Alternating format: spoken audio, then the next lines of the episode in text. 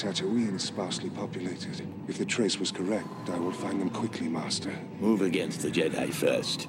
You will then have no difficulty in taking the Queen to Naboo to sign the treaty. At last we will reveal ourselves to the Jedi. At last we will have revenge. You have been well trained, my young apprentice. They will be no match for you. A little over a year ago, I inadvertently began a Darth Maul prototype run. As collectors, we often have certain areas of focus, like characters or toy lines we like and hunt, and then others seem to find their way into our collections. I had picked up an Episode 1 Darth Maul first shot prototype in 2016, simply because I liked the character and the price was too good to pass up. But I had no intention on adding any other Maul examples to my collection. I was happy owning this one piece. And while one prototype is a nice addition, acquiring two of the same character often leads to a character centric focus for the future. That's how a run begins. It's happened to all of us over the years. In fact, I stumbled into a carded vintage Han Solo run a few years back after accumulating a number of them at some of the local toy shows and through some fantastic eBay scores.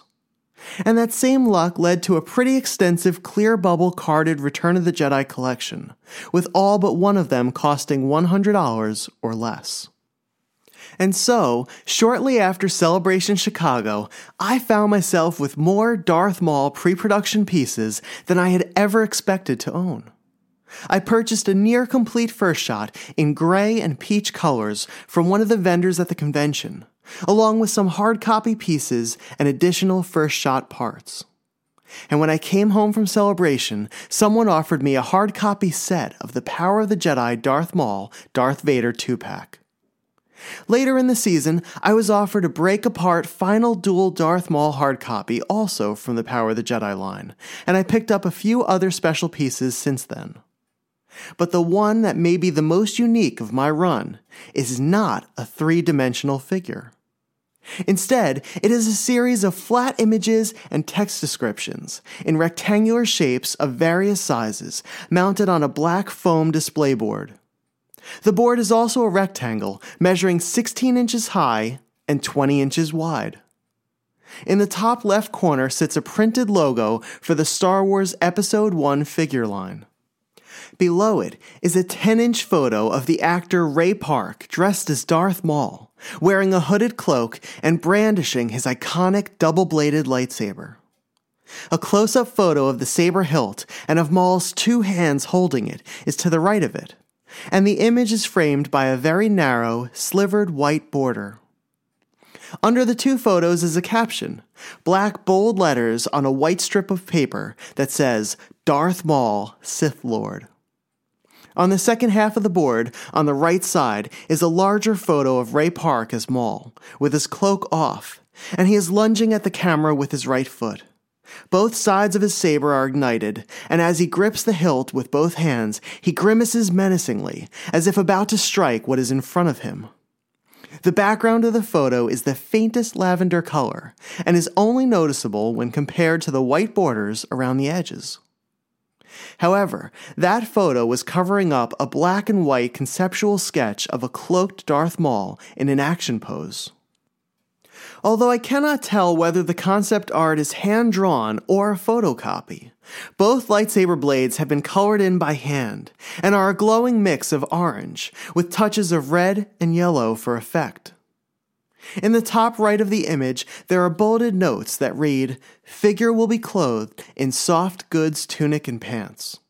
And figure will not include cloak, with emphasis on the word not.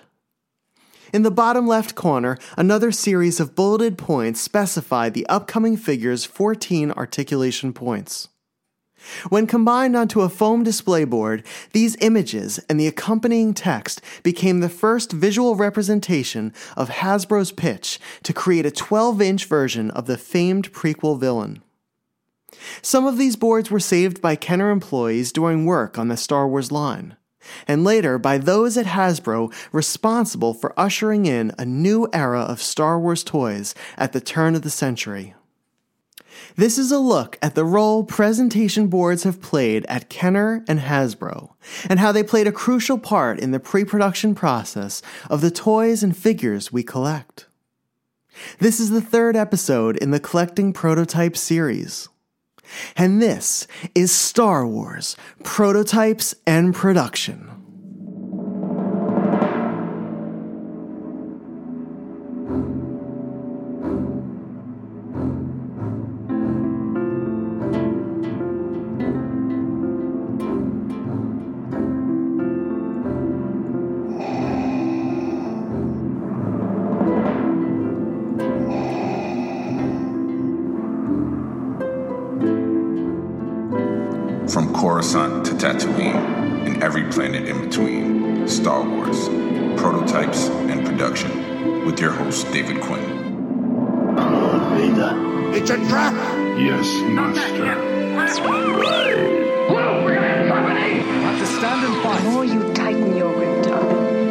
Tom, star systems will slip through your fingers. I want to learn the ways of the Force and become a Jedi like my father. The Force will be with you.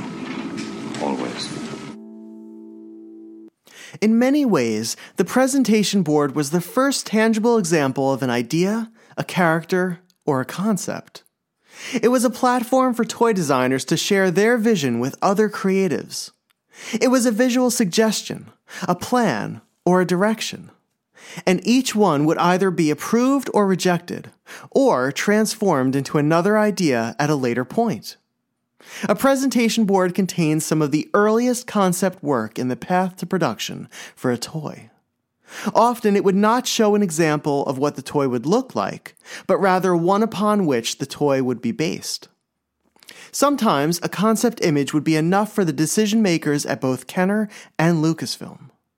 Other times, it would take a presentation board with a fuller layout of the figure, vehicle, or playset in toy form to persuade them to approve it and to allow it to enter into the next phase of design. But ideas lived and died by those presentation boards. And many of the toys we have today started with a simple conceptual image. Sadly, few examples from the original vintage line have made it into the hands of Star Wars collectors. For the most part, the boards were discarded or reused after presentations. After all, the purpose was to support a pitch, and once that pitch was either accepted or rejected, the presentation board's role in the process concluded. It may have been used afterwards as a point of reference or even for inspiration, and many were photographed for Kenner's archives or to repurpose for a future presentation. As we explore the years in which Kenner worked on and released Star Wars toys from the original trilogy and beyond, I wanted to highlight an example of a surviving presentation board from each era. You can find images of these, as well as the insightful and fascinating original descriptions written by collectors like Ron Salvatore and Gus Lopez on the Star Wars Collectors Archive. To check out these amazing entries and more, please visit the swca.com. Let's take a look at a few of the special Star Wars presentation boards. Some whose concepts landed at retail stores, and others that never made it beyond the initial pitch.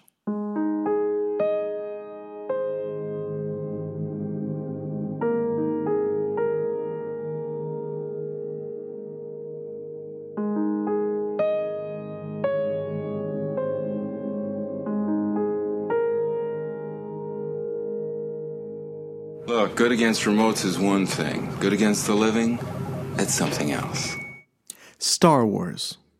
Some of the earliest surviving examples of Kenner presentation boards are ones used to pitch the 12 inch large size action figures for the first Star Wars film. Four of the boards were salvaged, and proper images and descriptions can be found on the website The Star Wars Collector's Archive. The most notable of the four is the one for Boba Fett. The image is an ink and watercolor drawing of the bounty hunter in all white, contrasted against a black illustration board, and he is standing in front of a thin white rectangular outline of a large square that takes up three quarters of the board. It is a minimalist but nonetheless striking design that instantly spotlights the character. Boba Fett glances to his left, and his posture conveys a sense of control and mystery. He stands with his left foot pointing at the viewer and his left hand slightly raised. His right foot is turned out toward the bottom left corner of the board, and his right arm, the one with the dart gauntlet connected to his wrist, hangs rigidly from its shoulder. There are enough of the visual elements that make this image recognizable as Boba Fett, but the character was still in the earliest phases of design at this point, which is why his entire costume is white. And as Ron Salvatore noted in his entry of the presentation board, one of the most interesting details was the date that was written in the bottom right corner. The board was created on April 12, 1978, less than a year after Star Wars premiered. It should be noted that this image has immense historical relevance, as it may be the earliest example of Boba Fett as a toy concept. The three other presentation boards discovered from this time period were for the 12 inch Han Solo, C3PO, and Darth Vader action figures. Like the Boba Fett concept art, none of the presentation artwork pieces resemble the plastic figures that Kenner would eventually produce. Rather, they are images that capture the essence of each character. Creative fuel to be used as the approved concepts enter into the 3D sculpting phase. What is thy bidding, my master? There is a great disturbance in the Force. I have felt it. We have a new enemy. The young rebel who destroyed the Death Star. I have no doubt this boy is the offspring of Anakin Skywalker. The Empire Strikes Back. One of the more interesting presentation boards that survived from the Empire Strikes Back era was for a proposed update to the Droid Factory playset. The original Droid Factory was first released in 1979 and was brought back a year later in a new box bearing the Empire Strikes Back logo. But the presentation board illustrates what could have been in the form of a mechanical upgrade. The designers at Kenner toyed with the idea of supplying the set with wind up motors that would give life to the droids that children could build from the included parts. The playset would not only be a PlayStation, but would serve as a way to house all of the loose droid pieces as well. From the image on the yellow presentation board, we see the familiar Empire Strikes Back logo pasted along a horizontal black strip. Underneath it is an image of the playset. The factory is a white, flat, circular hub with four similar small circles jutting out from it as extended feet of the base. Between some of the feet are various ramps, which presumably would be used by the droids to enter and exit the factory. And in the center of the main hub was what appears to be a large blue screw like cylinder holding the hub open. A turret shaped top was mounted on the end of the blue cylinder, and from it hung a darker blue hook which could lift or position one of the completed droids. At the bottom of the presentation board and appearing in front of the playset were images of four droids standing together. R2D2 is instantly recognizable at the center of the group, and to his right is one that resembles medical droid FX7, but with a long blue claw in place of spider like white arms. Flanking those two are two white boxy droids that look more like mini Transformer figures than Star Wars characters and the text below them reads Mechanized Droid Factory. While Kenner scrapped the new version and eventually settled on re releasing the Droid Factory in its original state due to the cost of adding mechanized parts, this presentation board gives us rare insight not only into the creativity and ingenuity of the Kenner designers, but at the Star Wars toys that would forever exist as pitches and unrealized ideas.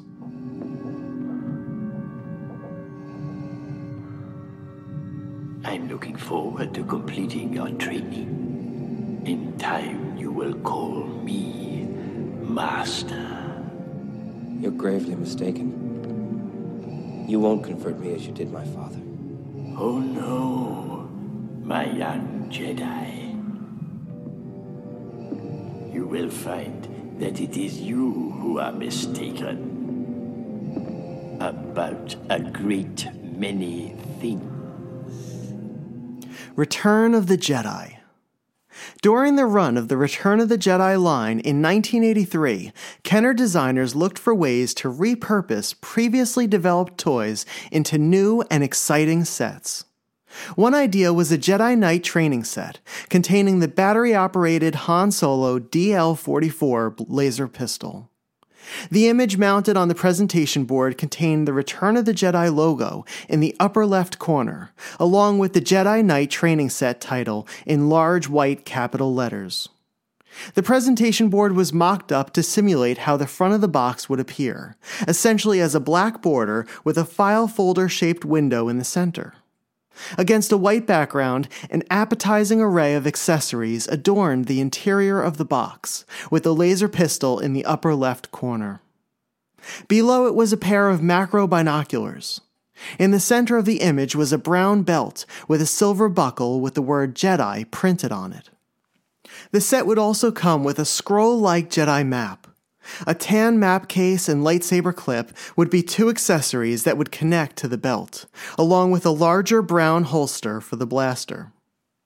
On its presentation board, the mocked up set made for an impressive display, and likely would have been a hit with children who wanted to emulate their hero, Luke Skywalker, and join the ranks of the Jedi. The training set never progressed beyond the concept stage, but the presentation board is a wonderful reminder of the creativity during the Jedi years. I'll never turn to the dark side. You failed, Your Highness. I am a Jedi, like my father before me. The power of the Force. After Return of the Jedi's run in movie theaters around the world, Kenner decided to create a figure line that would include characters from all three films in the Star Wars trilogy. Known as The Power of the Force, it ran from 1984 to 1985 and included fan desired favorites like Luke Stormtrooper and Han and Carbonite, and vehicles like the Tatooine Skiff and the Ewok Battle Wagon. LPK, the design company Kenner employed to create the Star Wars toy packaging, was again tasked with coming up with a fresh design for the new line. LPK presented a vast series of logos from which Kenner would select one for the card back. The first iteration of logos read Star Wars, The Force Forever, and some even used some iconic Star Wars elements like the silver racetrack design found on earlier Kenner cardbacks. The presentation boards that were discovered by Gus Lopez and Chris Georgoulias were a mix of airbrushed, painted, and hand drawn images, and they were mounted on foam core boards. Each offering was an image on a black background, which was then glued to a foam board that was gridded to help with measurements, similar to the look of graph paper. One of the images had the logo in the 1980s specific two toned metallic design, similar to the Transformers logo, but it was done in the style of the title crawl seen at the beginning of each Star Wars film. Another had the words Star Wars in a skinny, raised metallic look, with the words The Force Forever in a thin red font, surrounded by an equally thin octagonal border. Kenner quickly replaced The Force Forever with Power of the Force, and LPK submitted a new line of presentation boards for consideration. With the change, a noticeable addition appeared on many of the suggested designs Luke Skywalker's green lightsaber. The chosen design kept the franchise's title placement similar to Return of the Jedi, in which the words Star Wars were next to each other on the same line on the upper portion of the card, but also managed to keep the silver racetrack element that was instantly recognizable as Star Wars. The racetrack began above the Star Wars logo and curved upward between the two words, outlining the green of Luke's saber.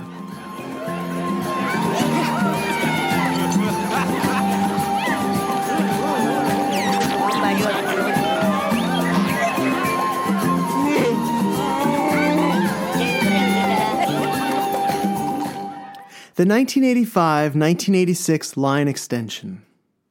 In 1985, Kenner's designers prepared to continue the Star Wars line by creating a new story that took place after Return of the Jedi.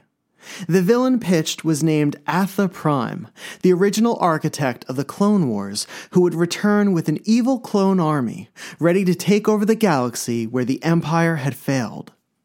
The concept art and presentation boards for the proposed line were striking, and as Ron Salvatore noted in his entries for the art, the creatives at Kenner really understood George Lucas's vision for Star Wars.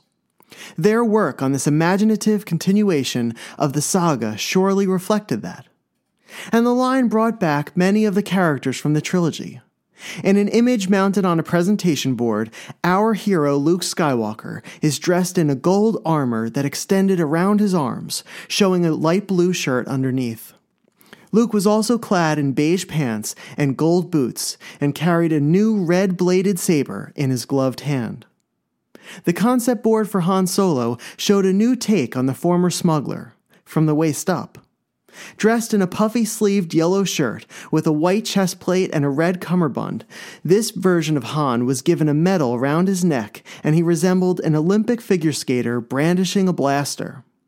It was a garish design, but the look helped emphasize the fact that he earned his place among the leaders in the rebellion. In addition to continuing the saga, Kenner planned on releasing vehicles from the film that were never produced in toy form. One of the major ones would have been a Rebel blockade runner, the ship that we see in the opening shot of Star Wars, trying to outrun a Star Destroyer. The presentation board for the blockade runner is one of my favorite presentation boards. The image contains the ship at two different angles. The top image shows a top view of the vessel, and the one underneath it is a side view. It's interesting to note that the designers had pitched the blockade runner to come with the escape pod that C3PO and R2D2 used to jettison away from Darth Vader and his stormtroopers in A New Hope. The pod is shaped like a fattened soda can and hangs from below the center of the ship.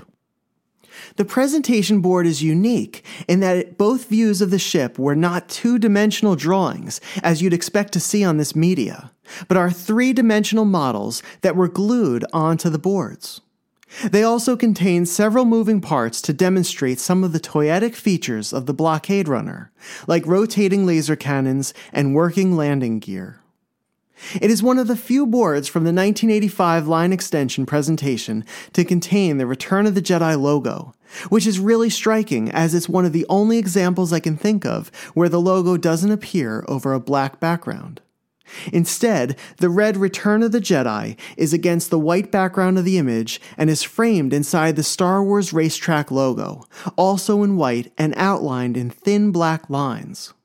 It's notable that the blockade runner was considered for the Return of the Jedi line in addition to the 1985 line extension, but never made it into production.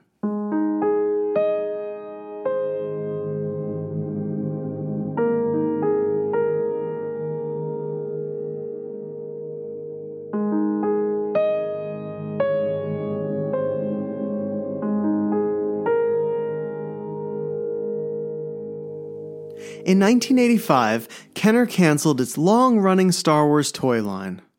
After the trilogy ended, the hype for the franchise dwindled, and children shifted their interest toward more action based lines like Transformers, G.I. Joe, and Mask. But the line wasn't dead.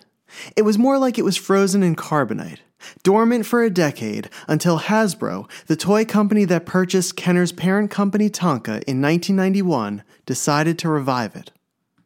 The Timothy Zahn Thrawn trilogy of novels in the early 1990s ignited both a nostalgia and an excitement for Star Wars. And Steve Sansweet's book, Star Wars From Concept to Screen to Collectible, helped to turn those who played with toys in the 1980s into collectors. And so, Hasbro's timing was perfect. With rumors of George Lucas crafting a prequel trilogy, and with the upcoming releases of the special editions in theaters for the 20th anniversary of the first Star Wars film, fans old and new were about to experience a new line of Star Wars toys. Titled Power of the Force and known to collectors today as the Power of the Force 2, the first wave appeared in stores in the summer of 1995. Hasbro released nine figures Luke, Han, Chewbacca, Darth Vader, Obi Wan Kenobi, Stormtrooper, Princess Leia, R2D2, and C3PO. And this was only the beginning. Between 1995 and Christmas of 1997, Hasbro introduced more than 100 figures into its new line, kicking off one of the most immersive and comprehensive toy franchises ever created. And Power of the Force 2 was instrumental in reuniting Star Wars fans with the toys they loved, as well as ushering in a new generation of Star Wars collectors. As we've learned, all toys begin with a pitch. And while many for the original Kenner Star Wars line were lost, it seems like the majority of the presentation boards for Hasbro's Power of the Force line were salvaged and have been preserved by modern collectors. And one of these modern collectors is my dear friend Anthony Pagano. Anthony has one of the most in depth collections of the early Power of the Force 2 pre production pieces, including a treasure trove of presentation boards. So join me for a conversation with Anthony as we discuss pitches for the line, a look at some of the Episode 1 and Power of the Jedi boards, and why presentation boards seem to disappear shortly after we entered the new millennium. The Star Wars Power of the Force Collection. Darth Vader leads an evil empire towards universal domination. Join a brave rebellion with Luke Skywalker, Han Solo and Chewbacca, and Jedi Obi-Wan Kenobi. Can you stop the Empire? Star Wars Power of the Force Collection from Kenner. Anthony, how are you doing? Doing well. How's it going today? Uh, it's going pretty well. Pretty well. I'm glad we, we got a chance to do this. Uh, I've been excited to talk to you about the presentation boards for a long time, and um, going through my own research, uh, I just I can't believe what what's out there. Uh, the ones that you've found and, and have recovered, and um, just the ones that survived overall. Yeah, there's some really great stuff out there. Yeah.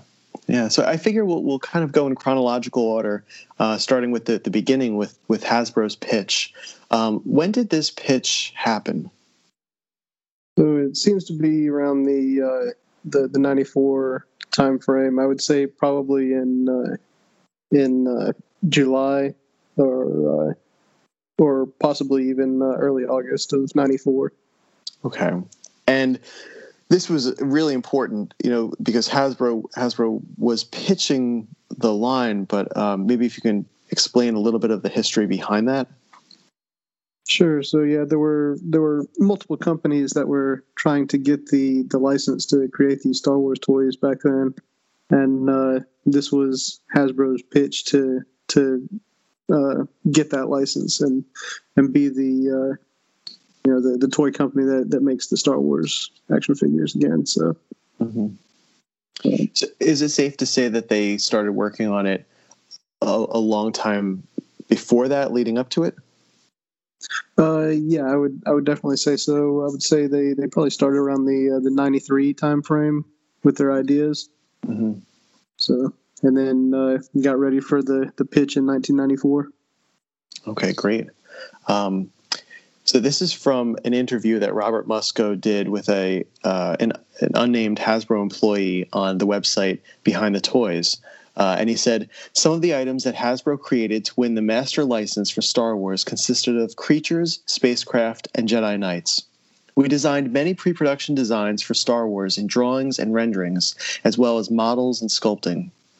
Uh, each of our designs were original, creations, vivid and full of emotional content. Each concept had its own bio in hopes of appearing in any of the films. Some of the designs were created with a direct link to the story, without lots of connections with actual toy design. Our main focus was to show Lucasfilm that we could assist them in their pre production as well. So I think that's interesting because um, it, it shows that Hasbro was not only really serious about making uh, the, the, toys for the Star Wars line, but also that they they really wanted to attach themselves to Lucasfilm and and had wanted to work side by side with uh, the the designers and the storytellers as well uh, to create this kind of you know cohesive uh, universe you know between the stories and and the, and the action figures. Yeah, definitely. Hmm. Actually, can you can you describe for us what a basic Hasbro presentation board would look like around that time? All the presentation boards were pretty much designed the uh, the same for these initial pitches. Um, they were all on a a, a black uh, heavy cardstock, almost like cardboard, uh, real real thick cardstock, and they had a uh, a white uh, overspray on them, uh, some kind of a white paint that kind of made it look like stars against that uh, black background. And then they would put a a uh, another background uh, laid over on top of that, glued to the the board with a uh, another the the character that they were going to be pitching. the art image for that would be glued onto that onto the board there, and then they would take a the the logo that they were going to use and uh, glued it onto the the the top of the board as well. So they uh, actually had several different logos uh, that they used. Uh, the original one was uh, before they came out with Power of the Force. Uh, they were originally going to call it the Trilogy Edition. So those are the seem to be the first logos that that show up. The original logo has uh, Star Wars: The Trilogy Edition on it, and that's how they were pitching the line to Lucasfilm as the Trilogy Edition. Yeah, it's okay. uh, got the Star Wars logo in in the uh, the iconic silver, and then below it it says in orange the Trilogy Edition. Okay. Wow. Um, and then what came after that? So after that, uh, it seems like they they started using uh, for some of these pitch pitch boards, they used uh, Topps artwork from the uh, the Topps cards, and uh, they they used a, a, logo at the top that uh, just said Star Wars Galaxy on it. The same logo or very similar to what is on the uh, the Topps Star Wars Galaxy cards. So the uh, the original logos were the trilogy edition, and then the the logos they used the the Star Wars Galaxy ones. Talked about that, and then uh, seems like they they transitioned over to the logo that's used on the Power of the Force two card backs that we're familiar with. That uh, just said Star Wars, though it did not have the the Power of the Force logo at the bottom of it. Mm-hmm. So Star Wars, um, the, the Star Wars that we know from from the Power of the Force cards, the one that you're talking about, uh, it was done in Chrome uh, with the word "star" reflecting the what looked like uh, an image of the blue sky, and then Wars was reflecting the the kind of sandy horizon uh, where it was kind of yellowish uh, or, or, brown toward the bottom. Um, right. Okay, and then uh, I also saw a number of presentation boards uh, that said Star Wars Dark Forces. Can you explain those? Yeah, so uh, that seems to be one of the uh, other uh, other ideas that that they were going to uh, pitch for for figures and vehicles and, things like that. Um, there are a number of boards out there that have the Dark Forces logo from the the video game. And I'm not sure what time, what year that video game came out. I think it was 90, somewhere around 94, 95. So. Okay.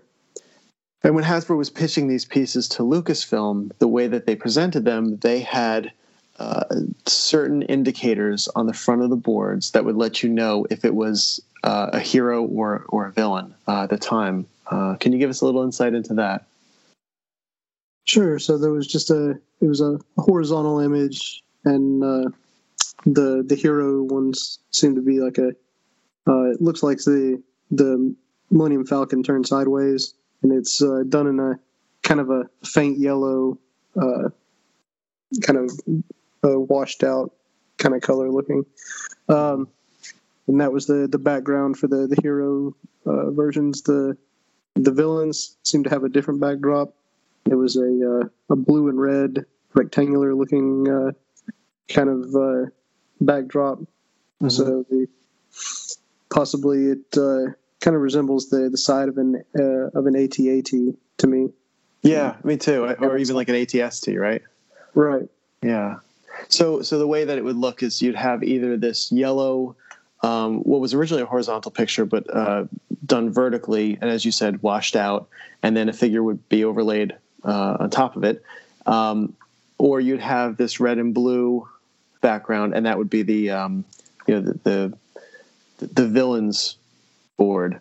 Um, I also noticed too, and I thought this was cool. They would put either the the rebel symbol or the imperial symbol on on each one too. Uh, I guess for for quick reference. uh, especially because there were a number of characters and number of images that were not necessarily canon as far as the films, uh, and they were, you know, sometimes introducing new characters as well too. So it, it helped to see what uh, what side of of the battle uh, these characters were on. Right. Yeah, they pulled a lot of the the images for those characters from the the the Topps art and the uh, the comic art. It seems so. Mm. Uh, some people didn't know. You know this would yeah. uh, give them an indication as to if they were you know a hero or a villain. Mm-hmm or rebel or Sith. So. Uh, I also thought it was interesting too that some of these boards they weren't even really character centric. Um, you know, some of the earliest ones uh, they seemed more atmospheric. Yeah, I've got a uh, a board that was used in the original uh, uh, pitch meeting that has uh, it's actually a double double board that's taped together, and on one side it's got four characters uh, Tusken Raider, Luke, Jawa, and R2D2. And then on the uh, the other board that uh, is taped to it has a, a, Horizon kind of picture. It looks like a, a McQuarrie painting with uh, the land speeder and uh, Star Killer Luke uh, overlooking, uh, I guess, what would be Tatooine. So, mm-hmm. wow, very cool. It's a, it's a beautiful board. Um, and it's it's nice. It makes sense now to because I, for a long time, I looked at them as um, kind of atmospheric or even like like blue sky, you know, images, right? To to um, to I guess for Hasbro to figure out what they wanted to do with the line. But going back to um, what the Hasbro employee said, uh, the quote that I mentioned earlier is, you know, it seems like they were trying to really capture that feel of of the entire Star Wars universe, right? And and to show Lucasfilm that they not only understood the characters, but they understood everything that goes with it. You know that they were actually part of that world. Right. Um, yeah. So you had mentioned to me when we had dis- discussed this uh, earlier that you have um, you have slides as well from the initial pitch presentation. Uh, yes, I've also got the, the slide binder that has all the the slides of all the the presentation boards, and then they also had uh, they used vintage vehicles with a, uh, a diorama that they had set up and took pictures of. Oh wow! And when did they do this? Uh, so the, these were all done. the The slides were were created on June twenty second and June twenty third of nineteen ninety four, which is why I say the the pitch meeting probably happened uh, July timeframe of 1994, possibly early August. Okay, wow, and it's it's great because, um, you know, I, I believe we're we're more fortunate to have the uh, the amount of presentation boards that we do right from from that era, uh, whereas we have very few from the the Kenner era. Um, but these slides, in, in a way, help us to fill in the gaps, um, right? And I mean, your your slide collection is pretty extensive. Oh yeah, it, it covers the the entire pitch meeting. So all of the the the photos and of the presentation boards, everything that was was shown to uh, Lucasfilm and Hasbro at the time, I have slides for. So, uh, do you have a favorite slide or favorite image? There's a, a slide of a, a, presentation board that I don't have that uh, is actually the um, an early concept of what the packaging for the figures was going to look like. Uh, there's two different ones, and uh, both of them. The I guess the the first figure that they were developing was Luke Skywalker, so it's uh, an early image of uh, the card back for Luke Skywalker on these two presentation boards. Mm. And then there's a uh, a non-presentation board, one uh, slide that's really my favorite piece. It's the the ATST that they were developing they looks like they took a, a vintage ATST and added some kind of uh, rocket firing mechanism to the chin gun that uh, never seems to have uh, been produced. And it, the the rocket or the, the missile on that uh, on that chin gun looks very similar to uh, like the the one that came with the rocket firing Fett. You know, it's that that red color and, and kind of that dense plastic. Right yeah, obviously uh, a little bit bigger than a, a rocket Fett uh, yeah. rocket, but yeah, it is that, that red color and uh, kind of a dense dense plastic. Okay, so Lucasfilm obviously likes Hasbro's pitch, and they wind up signing with Hasbro uh, to create the the new action figures uh, of the 90s going into the, the 2000s and uh, power of the force 2 begins. So what what era are we looking at now? Yeah the uh, original time frame was 1995 to 1996 uh, for the power of the force 2 uh, i guess kind of the, the relaunch of the power of the force um, but uh, there, there were originally nine figures that that hasbro came out with like I mentioned, Luke was the, the original figure that they had uh, pitched, so he was part of that first first wave, uh, along with Leia, uh, Han Solo, Chewbacca, uh, Obi Wan Kenobi, Darth Vader, Stormtrooper, R two D two, and C three PO. Okay, and uh, I know I remember them being exceptionally popular at the time, uh, and and at times very hard to find. you know, going into the stores initially. Um, oh yeah so what so those presentation boards i'm assuming were part of the original pitch you had mentioned that the Topps card art um, so a lot of the so could can you tell us a little bit about what the the Topps cards were because uh, i know that they came out before the figures were created um, yeah so these these star wars galaxy uh, cards by by Topps came out it seems in uh, 1993 and uh, I guess Hasbro, as they didn't have uh, the access to the Lucasfilm archive, it seems at the time to to actually get photos of the the original uh, props and uh, costumes and things like that. They used, uh, for some reason, they used the the the artwork from these Topps uh, Star Wars Galaxy cards to create these presentation boards. So mm-hmm. they would take a character image from one of these uh, Topps cards and uh, cut it out, blow it up, and uh, you know, glue it to these presentation boards. And it's it's all cartoon uh, type uh, uh, representations of the the characters. So watercolors, oil paints, and just regular sketches. yes. Okay. And um, so for the original nine, were they were they all pretty similar uh, in the way that they were presented? Uh, they were, uh, except for the you know the, the C3PO and the R2D2, which used the uh, actual photos of the uh, the characters from the film. Mm. all the ones with these Topps art were were all you know had the the muscular '90s He-Man styling to them. So. Yeah, and it reminded me too uh, of, of, the Jim Lee art from uh, from the, the comic book X Men, um, where all of the, the the guys and girls, you know, seem to be more broad-shouldered and uh, and very muscular up top, and then with the very slim, slender waists and then long, slender legs as well, um, where it almost looked like a, mitch, a mismatch, you know, uh, from the the upper half of the body to the lower half. Um, oh, yeah. Yeah, and it, it's so funny. I mean, we're so far removed from it, but at the time, that was the standard for a lot of what superheroes look like, what a lot of action figures look like. You know, that that even though He Man really at the, the time was was um, was no longer popular. Uh, right. And it's funny too, like they when uh, I think it was Mattel when they came out with uh, the the new He Man again. I think that was around like the '89 or so, uh, maybe even a little earlier um, they had slimmed down He-Man as you know, where, whereas like the the Star Wars line was starting to bulk up their figures.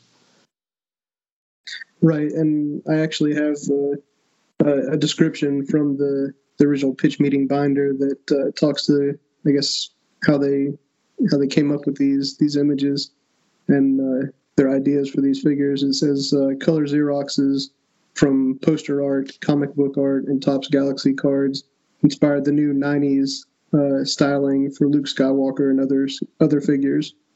Uh, same scale, but heroic proportions. More dynamic, muscular pose, articulated waist for better posability, and true to movie weaponry. Wow. Did any of them have the articulated waist when they came out? They did. Okay. Interesting. Um, okay, so you mentioned that Luke was the first figure. Um, can you tell us anything about the presentation board for, for the Luke? So the the Luke presentation board um, seems to have used a, uh, like I mentioned, the, a Topps artwork or uh, something similar to uh, to that type styling. Um, I've actually got the uh, one image from the sculpting input uh, for that same figure, and they used that same image of Luke uh, standing there, you know, flexing his muscles with his his shirt open, and that's what they sculpted the original Power of the Force two Luke from was that uh, that artwork image. Yeah, and it's very strange to see because when you see Luke in the in the film, especially at that point, you know, where people refer to him as Luke Farm Boy, but in in A New Hope, um, he's not he's not very big. He's not broad. Uh, his, his shirt is is definitely not wide open. You know where you see his chest. Uh, I, I, think in the original image, right, like the the um, for the figure, his chest is wide open and like it literally goes down to his navel. You know where it's exposed, and I mean he just you know he looks more like a pirate or something at that point. Right. You know you see his, his pecs and part of his six pack and his. Uh, his neck muscles are, are bulging out there and everything. yeah, uh, I was even surprised too. I mean, um, you know, Chewbacca is a pretty not not only tall but but strong uh, creature, and at the same time, like they they did the exact same thing to his proportions. You know, where they they made him for the Topps artwork and for the pitch, um, where you can really see like his legs are, are smaller, but his his uh, arms and his his chest are, are are much bigger. You know, he he looks like a He-Man figure. Oh yeah, he's massive. Mm. Um, and, uh, that original Luke uh, image that they sculpted from there, that actually ended up being an unreleased sculpt. So they have uh, there's hard copies out there with that uh, uh, his his shirt, you know, open like that, showing his uh, his muscles all the way down, pretty much to his navel. And wow, then so- looks like they came back and resculpted it afterwards to kind of make it a little, you know, less. A little, yeah, yeah. Um, it, it's it's funny that it made it that far. You know, where a lot of these images far exceeded, uh, you know, the, the, distance beyond on the pitch in some ways. Um, but that's interesting, though, what you said about R2D2 and C3PO that they they were um, their images were, were pulled right from, I guess, the films, right, or, or from photos uh, around that that time period, actual photos. Right. Yeah. So mm-hmm. that's that's what uh, images used on both of those boards. Mm-hmm. Um, is there anything notable about the Han? Um, so the the Han Solo uh, uses one of those uh, Topps art. It seems like uh, uh, images of him standing sideways with his his uh, blaster in his hand, kind of like he's he's drawing it from his from his holster. Uh, almost kind of looks like a western. Uh, so he's standing there, got his got his hand on his blaster, and look, you know, slightly to the the side. And the actual sculpting input I've got for for that figure as well. Uh, it has that same image. So the the Power of the Force two was sculpted from from that uh, comic book or uh, Topps art uh, comic image. Wow. And the, the figure looks looks exactly like that. He's you know he's got his uh, his left arm kind of extended, and his his right arm is uh, you know like he's uh, pulling his his blaster from his holster. Mm. That's interesting because you would think a lot of times that you know, yes, they're going by the the Topps concept art or you know whatever images that they were using at the time, and you would think, well, you know, to translate that probably a year later, um, you know to to work off the images that they had there, there, would be a noticeable difference between what they were originally pitching and then what you know Hasbro and Lucasfilm would come to an agreement on. And and as you said like for a lot of these like even the Luke um, the images of the Luke they really didn't there really wasn't much of a difference. Maybe they closed the front of his tunic a little bit but otherwise the figure was you know looked pretty much like it did in the original concept art Right. Yeah. I mean, a lot of these these comic images that the, that they used for the the pitch, uh, these these first initial nine figures they they all seem to be uh, also used for the sculpting input. So mm-hmm. the uh, these figures uh, can actually be, I guess, traced back to the, the this Topps artwork and uh, whatever else they they they got the the images from comic uh, comic art and uh, posters. It says. Mm. Yeah, and um, the stormtrooper I always found interesting because if you look at his body, like his shoulders have a specific curve to them, you know, and, and I guess the whole figure it has a, a, specific set of angles and curves, and that was replicated right, you know, right down to the figure uh, from the original artwork. Um, right. So, of the original nine, do any of the presentation boards exist?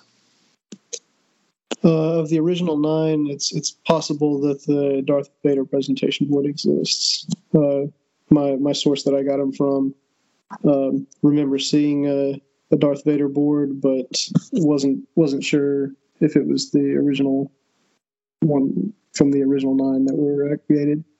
Right, because there were multiple pitches for the the Vader. Right, I mean there were multiple boards for for um, for the, either the figures or just the character himself. Right, and I've got a, another board that has uh, four uh, four figures or four characters on the board as well, and it uses that same uh, same Darth Vader image from the original presentation board from that uh, the the first nine, but it's it's not one of the the boards that were were used for the first nine figures. Mm-hmm.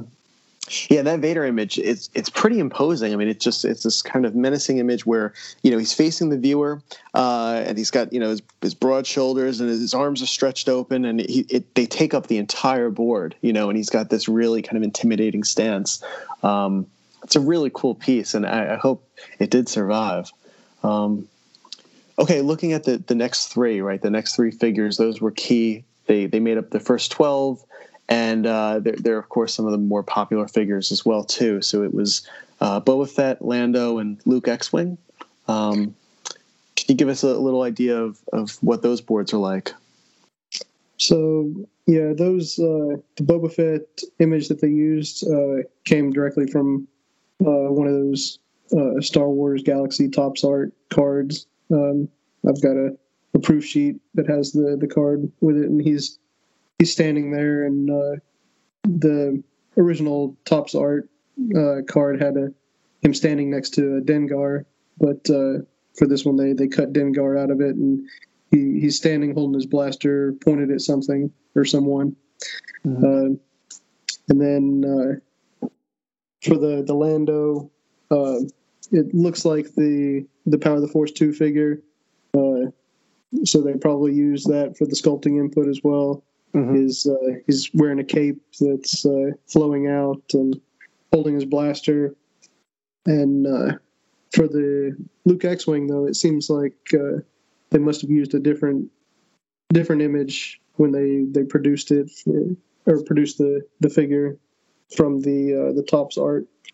But uh, the the presentation board itself, it it does use a, a Topps Star Wars Galaxy uh, card art mm-hmm. of uh, Luke climbing out of looks like a, an X-wing, and uh, he's got his his his fist in the air, uh, almost giving like a thumbs up. And on the presentation board, it looks like they they added a, a blaster to his hand to look like he's holding a, a blaster pistol. Mm. So that was that was pretty pretty interesting how they modified he, that artwork. Yeah, each of those boards are really unique, and again, because Topps art covered so many different styles. Um, as you said, the the Lando looks like the Lando we not only remember from the films, but also, uh, you know, he's he's already sort of in that Power of the Force two style. You know, he's bulked up, but he but he looks very similar to the way we, we remember him. Um, and then the Luke X-wing, that image of him crouching or coming out of the uh, the X-wing, it looks like a panel from a comic book page. You know, it's it's kind of inked and colored in that in that manner as well. Um, and uh, and the Boba Fett I thought was the, the most fascinating because out of all the the figures in that original twelve, he's the only one whose art matches more of what we remember from the the Kenner line, kind of those you know more slender, straightforward, slim down figures. Um, and in this one, I mean, the Boba was really colorful. He's green helmet and chest armor. Um, his sleeves and legs are, are, blue. His forearms are red. He's wearing yellow gloves, orange knee pads, uh, an orange belt, and his shoulder armor is is orange as well. And then the boots are gray. So he's exceptionally colorful, but he's very um, slender. And compared to the rest, he looks almost weak. Um, also, an interesting note on the the, the Boba Fett. Uh design. He's it shows him with the the dots on his hands for all the the variation hunters out there. When these figures originally came out, they had the the stripes on his hands, and then they switched over to the dots. So mm. very cool. So are are any of those boards? Do you own any of those boards, or do do they exist? Uh, I do not own any of those boards, but uh, my source for all of the, the boards that I did pick up said that he did remember seeing the the Boba Fett board uh, and it sold to, to somebody else. So it should be out there somewhere. Wow. So, okay. So, of the first 12, then, the only board that is confirmed as existing uh, as the original pitch board was the Boba Fett. Correct. Huh. Okay. Wow. Um, are these boards ones that you you've been hunting? Oh, definitely. I mean, well, especially the the Boba Fett one. Uh, okay. If I could find any of the others, that would be be great. But having that that Boba Fett pitch board would would be uh, be perfect for my my run. So. Okay. Well, if anyone has it or knows where it is, please contact Anthony Pagano. Um, Appreciate that. yeah. Um, so I, as I was going through some of the boards, um, some of the other boards as well around this era, um, I noticed that a lot of the ones that were pitched actually made it into the uh, Power of the Force line, especially the the early ones. Um, and so I just wanted to kind of list a few that that I, I noticed. Uh, you had the the Dark Empire Leia and Luke, um, the Biker Scout, which was actually closer to the, the Boba Fett as being one of the more slimmed down figures. You know, using the, that that type of image. Um, the Gamorrean Guard. I don't. I don't. Do you own the uh, the board of the Gamorrean Guard? I do not have that board. I've got the the photos and the slides from the, the pitch meeting, but I don't actually have the board. Okay, this one I thought was fascinating because um, he was in a completely different outfit. Uh, it looks almost more like a Viking. Um, you know, not wearing maybe as much armor, but he had that Viking-like helmet and he, he had a sword with him. Uh, that's the that's the image that they used when they pitched it. Um, there was the uh, the IG-88 as well, which I thought was really cool. Um, are you you're familiar with the Darth Vader removal helmet one? Yes. So, um, do you own any of those? Because I I think there are three. Uh, I do not have uh, any of those boards as well, but yeah, there were three uh, according to the, the the photos in the the pitch meeting binder.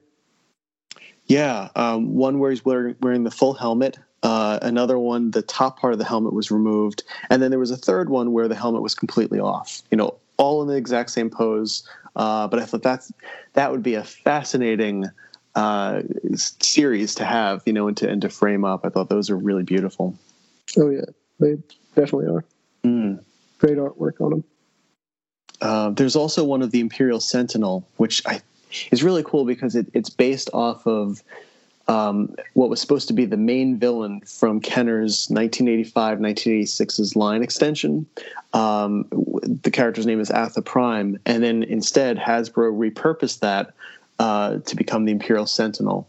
Um, yeah, uh, there was also a Bossk, and the Bossk, I believe, seems to be the only one in which a photo was used, you know, a, a non-droid character where they just used a, a, straight photo instead of the the concept art or the the Topps card art. Right, and I actually do have that that presentation board.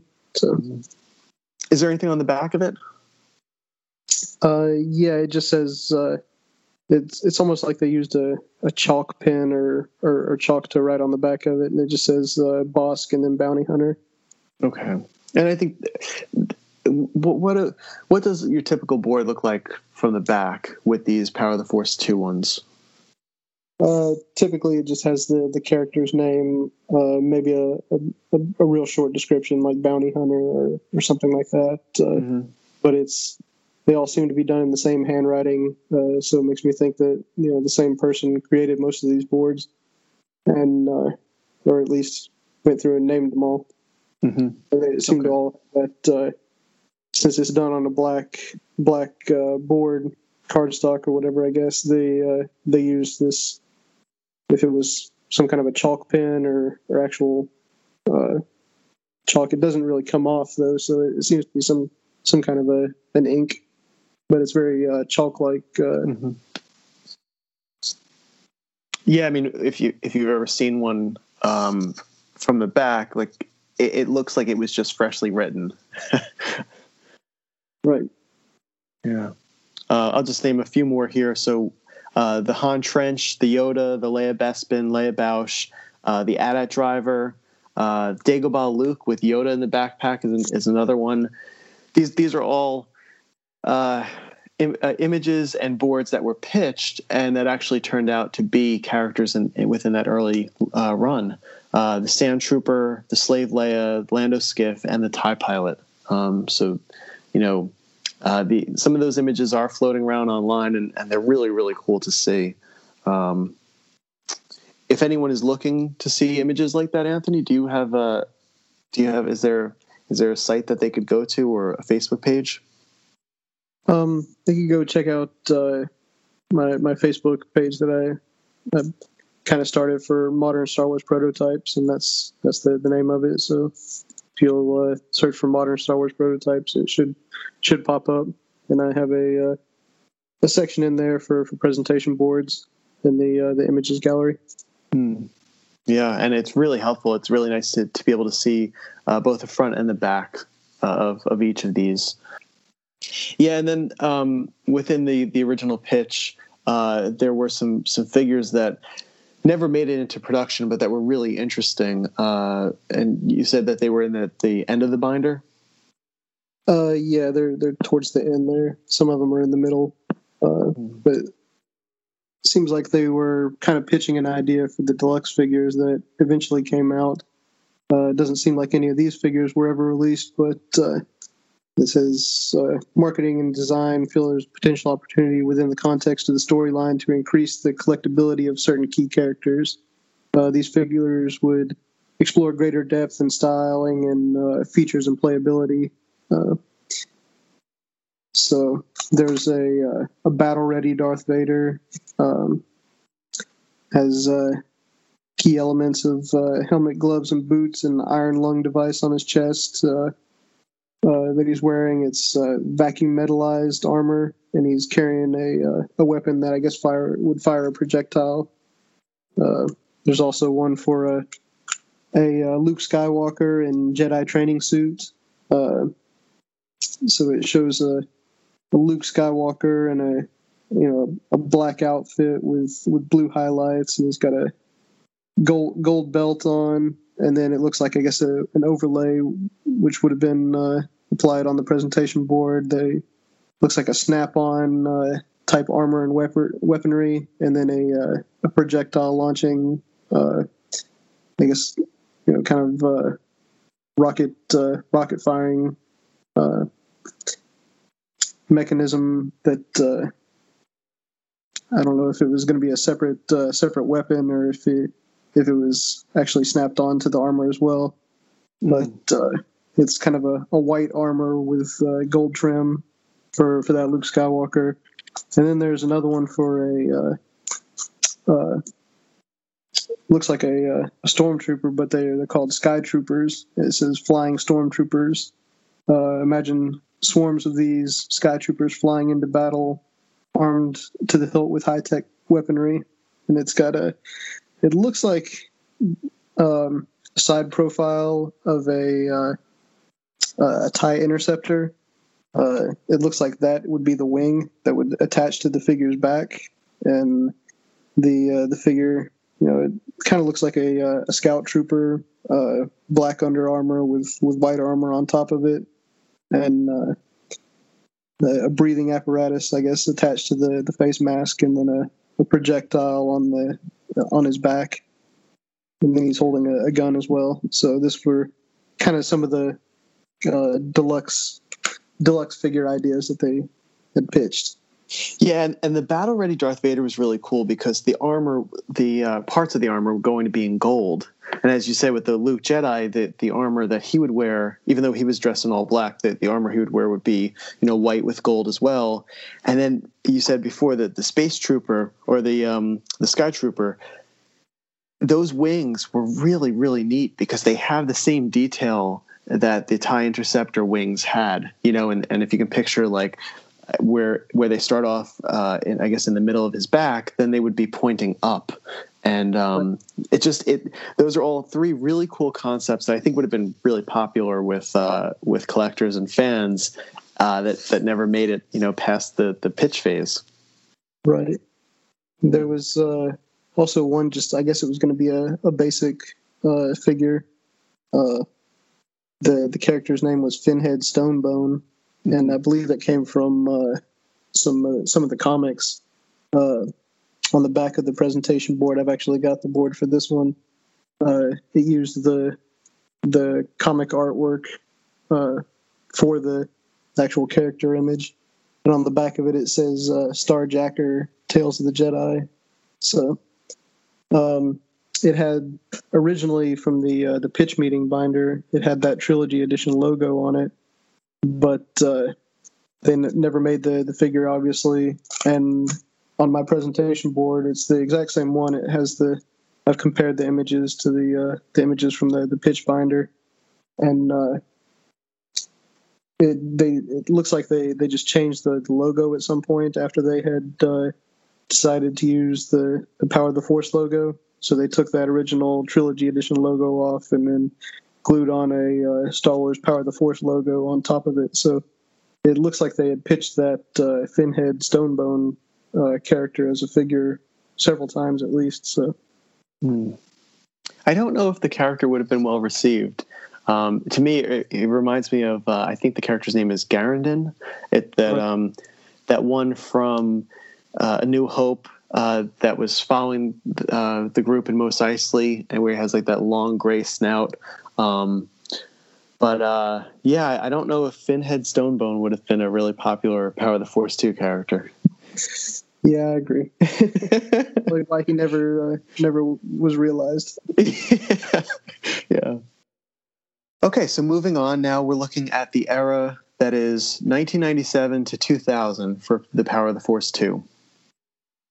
Yeah, so uh, looking at uh, the 97 to 2000 era it seems like after uh, after the, the initial pitch and everything uh, uh, hasbro was awarded the the license from lucasfilm to, to create the the action figures and other toys. So um, they started using what seems to be uh, images from the archives, from the Lucasfilm archives, in the in the presentation board uh, creation, rather than these uh, Topps uh, Galaxy uh, card art and the uh, the the comic art and poster art that they used for the the initial pitch meeting. It seems they've got some some pretty cool.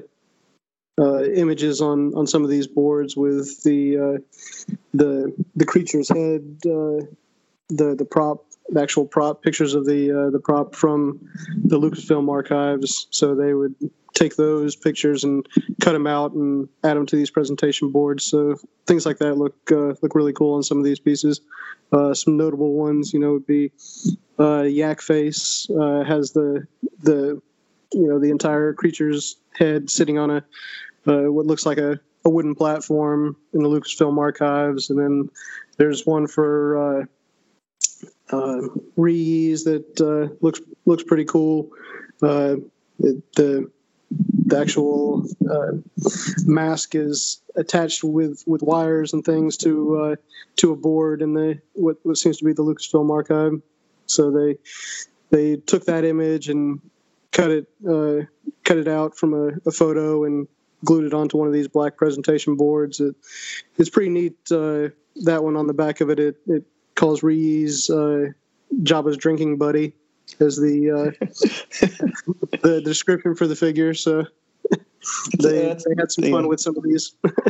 Yeah, and I would say that that's pretty apt. That's an apt description. So yeah, very nice. Yeah, so so moving on, um, seems like Hasbro had uh, a lot of a lot of ideas in the works uh, back then from the uh, that that time frame. Uh, possibly even earlier, they had uh, some Dark Forces uh, boards from the the video game. Um, they had just screen captures, is what it seems of characters and from that that video game. With a Dark Forces logo glued to the, the board. And uh, looks like they were going to carry that into the expanded universe line or subline. So they there's actually uh, um, one of the, the ships with a uh, expanded universe logo uh, on a presentation board as well. And I've seen, and it seems like a, I believe it was a Celebration 3 presentation that was given uh, there was a, a lot of information from whoever gave that presentation about uh, the expanded universe subline was supposed to have uh, been expanded quite a bit.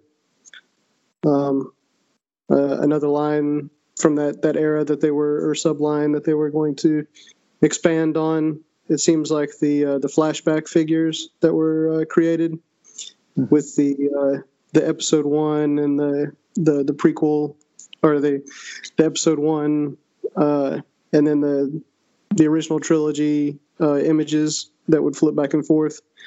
Uh, looks like they were going to have 16 different figures for that line or subline. So that was uh, pretty pretty cool to to see on on one of the boards. It uh, mentions that it was going to be number 16, and uh, that was the the Keytwall board.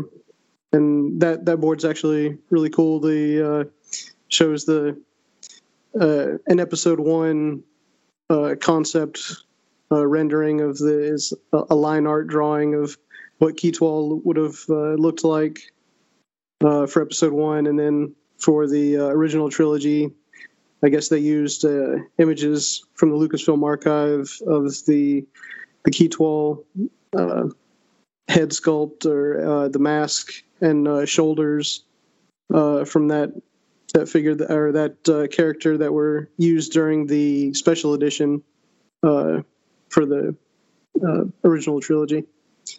And it on the back of the board it mentions that it was uh, number sixteen in that that flashback photo series. So do you know how many figures were actually released for the flashback line? So for the flashback uh, line, there were there were eight figures that were actually released, um, and then according to those boards, there there were 16 of them that were proposed. So uh, Keatwall was was one of the the eight that were unreleased, and I've actually got another board for uh, a Han ceremony uh, that was also uh, scheduled to be in this uh, flashback photo series. So that one's uh, really cool. Has a im- image of, of Han at the the ceremony uh, with his his uh, his medal on, and uh, also the the other image that would have been uh, uh, flashing back to episode one was for uh, Captain Typho. So, oh wow, interesting, very cool. Uh, it's a shame that they were never produced because I, I think they would have been very popular. Yeah, especially that Han ceremony and uh, the Keats Wall. It uh, it actually kind of made it far. I, I've seen uh, a photo of the the wax sculpt for for that Power of the Force two figure, and uh, it was missing its head, unfortunately. Which they may have used that for the uh, the Power of the Jedi figure that was eventually released, and the the the Power of the Jedi uh, figure looks much different than what the Power of the Force two figure was going to look like.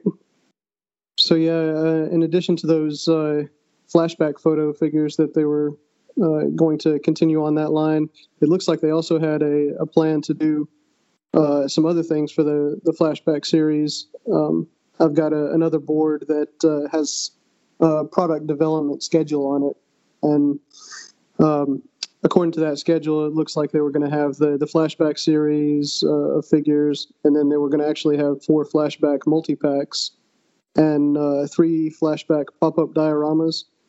and uh, that was all uh, being developed around the, the end of 1997.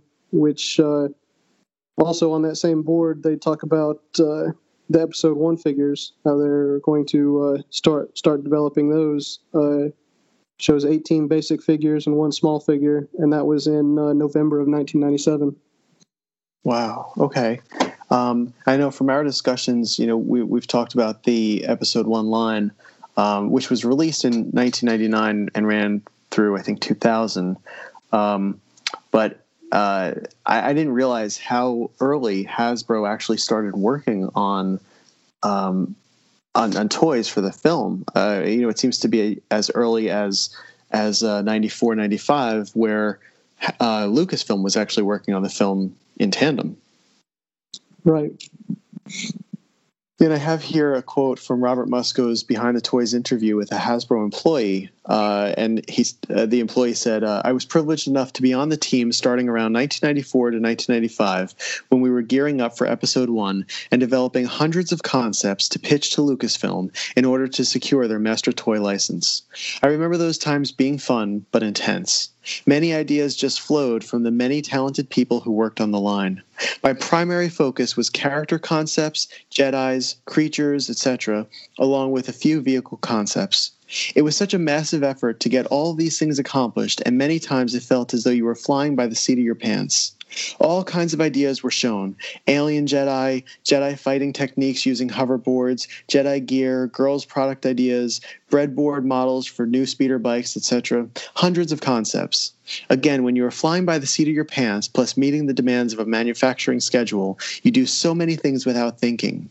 It really becomes really reactive so I, I, thought that was I thought that was really interesting because you know again um, they were they were not only pitching around that time uh, to be part to to gain the master license for for Star Wars, but they were also you know whether it was as soon as they had gotten the the uh, the master license or even before it, if they were privy at all to any of the episode one stuff, I mean they they kind of hit the ground running and they were they were really trying to come up with concepts and ideas uh, to work with Lucasfilm, uh, which is just fascinating. Fascinating way to, to, to do it, you know, for a toy company.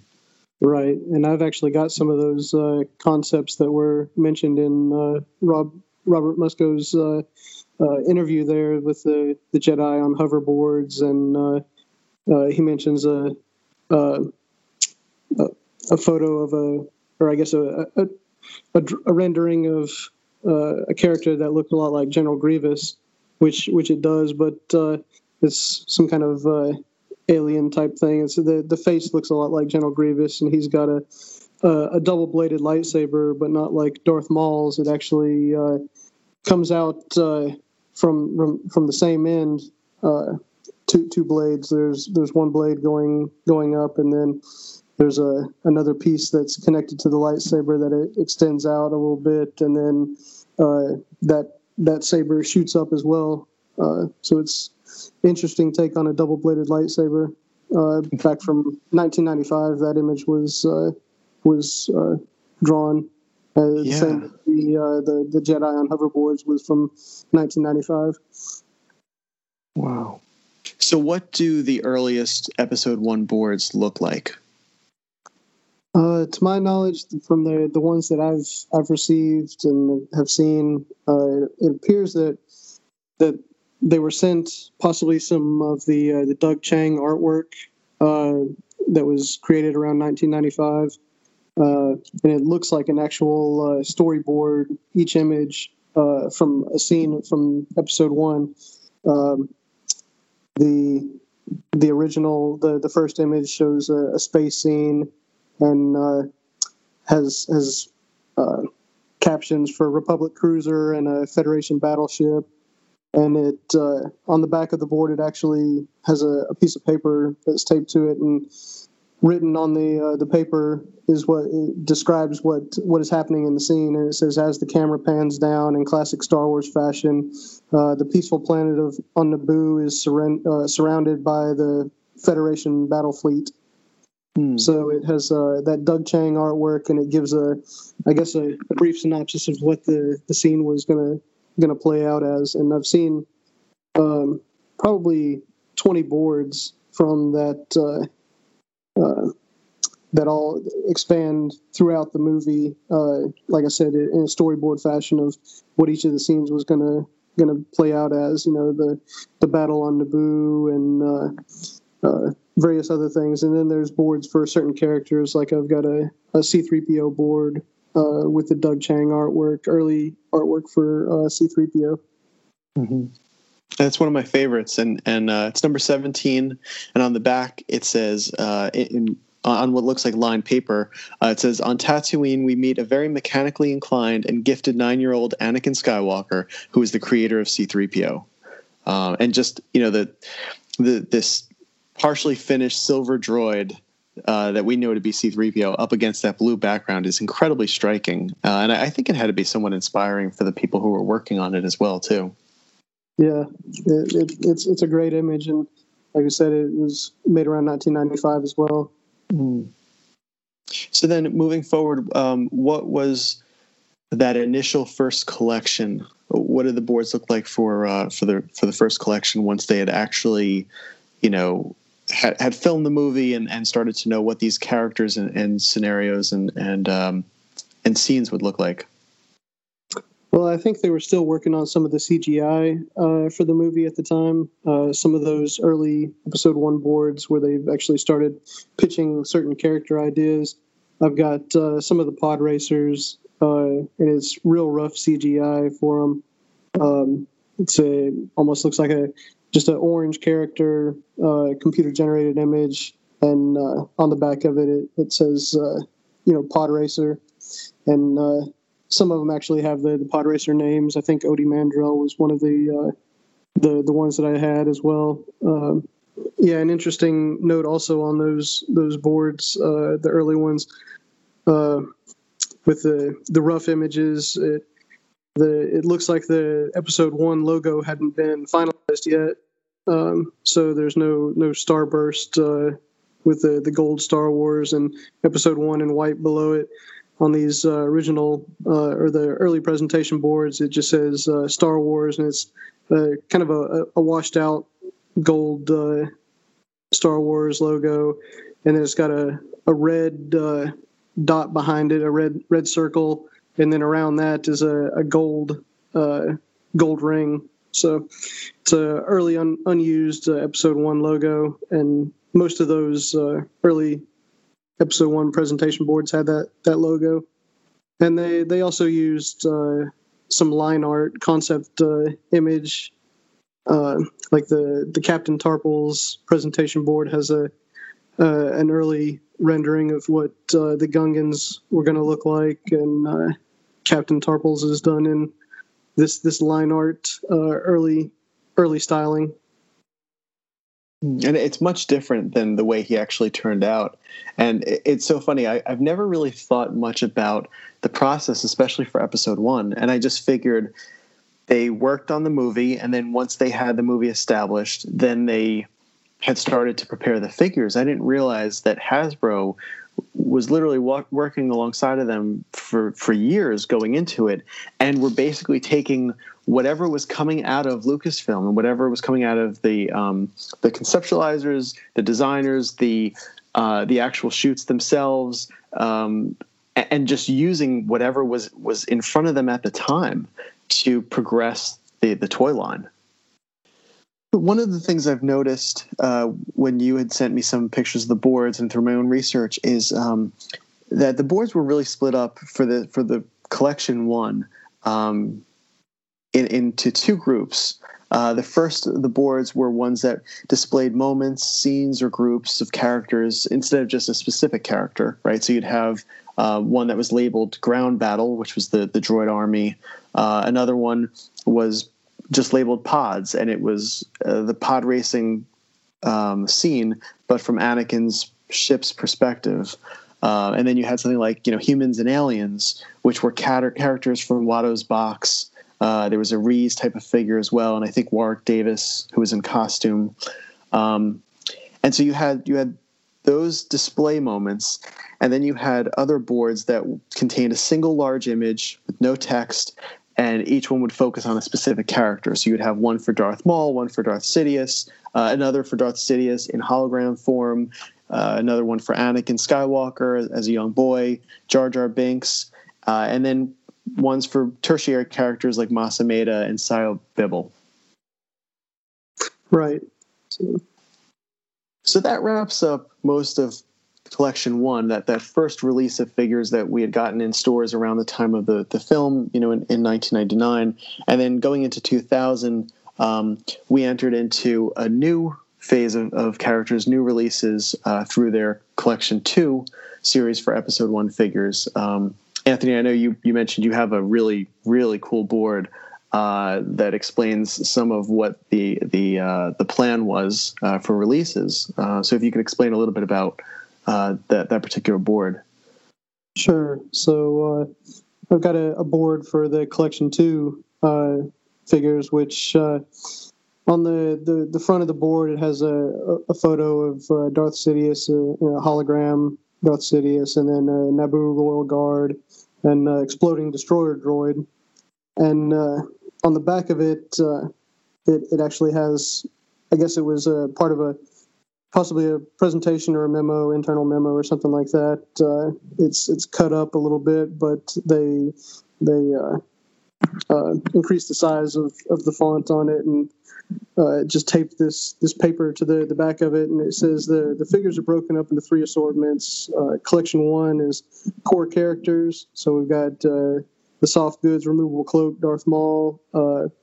soft goods pull down uh, hood and reveal identity uh, Obi Wan Kenobi, and then the Anakin Skywalker pilot. And then for collection two, which is what this board was originally for, uh, it's it's highlighted with uh, uh, a yellow highlighter. Uh, this collection two section it says collection two secondary characters, holograms of figures seen through episode one. So it has Darth Darth Sidious hologram figure. Naboo Royal Guard and the exploding destroyer droid, and then for collection three, it talks to uh, background characters. So Gungan War, Warrior, the Vac Metalized, TC 14, and it says Astromech Droid, which I assume is the uh, R2B1 that was released. And then uh, a, a, really interesting note here it uh, has an asterisk and it says, All figures come with our new expanded chip. So uh, this goes into the unproduced CommTech version 2 chips that were uh, eventually canceled.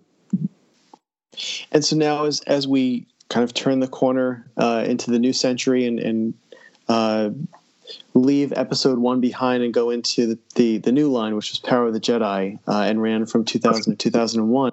Um, there, there's a substantial drop off in the amount of presentation boards that we actually see as, as collectors. Um, and uh, one of the ones that you had mentioned to me uh, in an earlier discussion was um, one around uh, the concept for the card back for this new line. Yeah, going back to that uh, those mock-ups for the the TC14 and R2B1, uh, I mentioned they were on a early uh, Power of the Jedi kind of card back, and uh, it seems like this this presentation board was an earlier rendition of of that card back, and these were actually shown those mock-ups were shown at uh, Toy Fair, I believe, that year. So uh, this presentation board would have come, you know, been before that that Toy Fair display. And what does the card back look like? So yeah, the the presentation board it's uh, it's it's got uh, an early rendition of that Power of the Jedi card, and uh, it's got the uh, kind of like the, the, episode one red starburst. This is actually a, a green starburst and it has uh, Star Wars in gold on it. And uh, there's a, a faint image uh, towards the, the upper left of of Darth Vader, but it's a it's line artwork, and then there's a line artwork uh, image over the Vader of what what seems to be a young Obi Wan with his uh, his lightsaber, and this is all black and white line art, and then it's got the like I mentioned the the green Starburst uh, logo towards the uh, the center and bottom of the card back. So it's funny, other than that presentation board for the card back and maybe a handful of others, um, there there really doesn't seem to be too much uh, as far as presentation boards out there, Im- images of presentation boards for that line, uh, for the Power of the Jedi line, uh, and especially in the hands of collectors.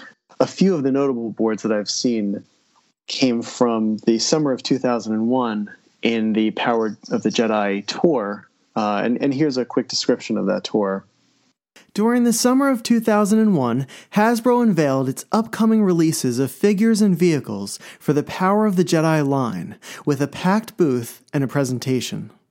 Hasbro spotlighted the line at three major events the Sci Fi Expo in Shreveport, Illinois in June, San Diego Comic Con in July, and at Chicago's Wizard World in August. One of the highlights of Hasbro's Power of the Jedi tour was the reveal of its two fans' choice figures. Three presentation boards were displayed for each figure and showed the conceptual designs and the toy's process. The first was Ellors Madak, a patron of the cantina in A New Hope.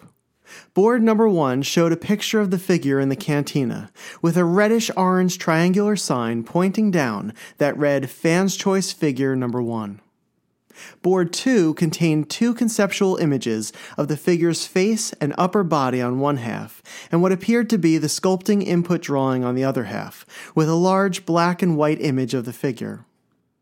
The final presentation board, board number 3, displayed the wax sculpt of the Duros figure, appearing over a black negative of the sculpting input drawing on the left side of the board. On the right, the hand painted hard copy stood in front of the positive image of the sculpting input.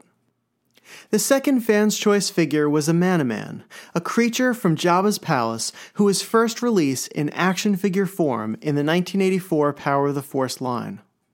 Board number one was a presentation board split into two halves. The first half showed the concept maquette of Amanaman and Salacious Crumb. The second half of the board contained black and white images of the making and sculpting of the figure. Board number two also consisted of two halves. The first half on the left had a large image of the wax sculpt for the Power of the Jedi Amanaman figure. In the upper background of the frame was the image of the exploded view of the sculpt, in which all of the pieces are separated to demonstrate how they connect to form the figure. The second half presented what appears to be the hand painted hard copy, with Salacious Crumb in the background, with the words Coming Soon in a Power of the Jedi themed banner over the figure's head. Amanaman is holding his staff in one hand and the skeleton accessory in the other. Board number three displayed an image of Amanaman with Salacious Crumb on his head, and was likely from Return of the Jedi. Above them was a reddish orange triangular sign pointing down that read Fans Choice Figure Number 2.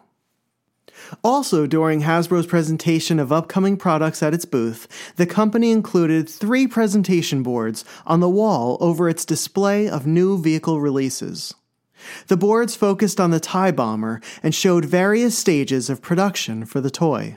So those those seem to be some of the main boards that we know of from Power of the Jedi. Uh, were there any other ones that um, that you've seen uh, or would like to discuss?